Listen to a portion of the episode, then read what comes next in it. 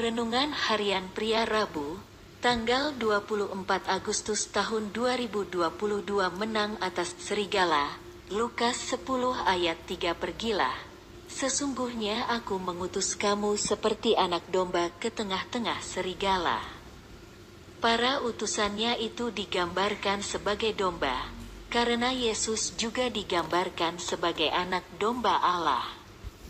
Dan serigala menggambarkan dunia yang buas, egois yang siap menerkam siapa saja.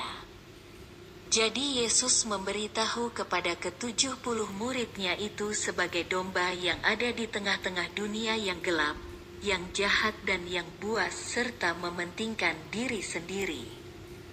Dan sebagai domba yang diutus oleh Tuhan ke tengah-tengah serigala, mereka harus selalu berjaga-jaga agar tidak diterkam oleh serigala itu.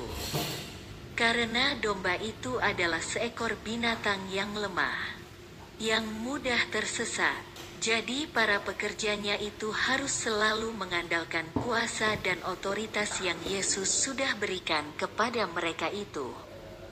Kita sebagai orang-orang percaya pada saat ini juga digambarkan sebagai domba juga, yang ada di tengah-tengah dunia. Dan sebagai domba-domba Allah, kita harus menyadari bahwa kita tidak bisa sendirian dalam menghadapi serigala itu. Syukur kepada Yesus, karena roh kudusnya sudah ada di dalam kehidupan kita, yang selalu ada menyertai kita. Jadi kita tidak usah takut menghadapi dunia atau serigala ini. Yang harus kita lakukan adalah selalu fokus kepada Yesus dan firman-Nya yang akan menolong kita dalam menghadapi serigala itu. Maka kita akan keluar sebagai orang-orang yang lebih dari pemenang. Karena Yesus akan selalu membawa kita kepada jalan kemenangannya. Refleksi diri, apa yang firman Tuhan katakan kepada Anda? Bagaimana kehidupan Anda dengan firman Tuhan itu? Catat komitmen Anda terhadap firman Tuhan itu.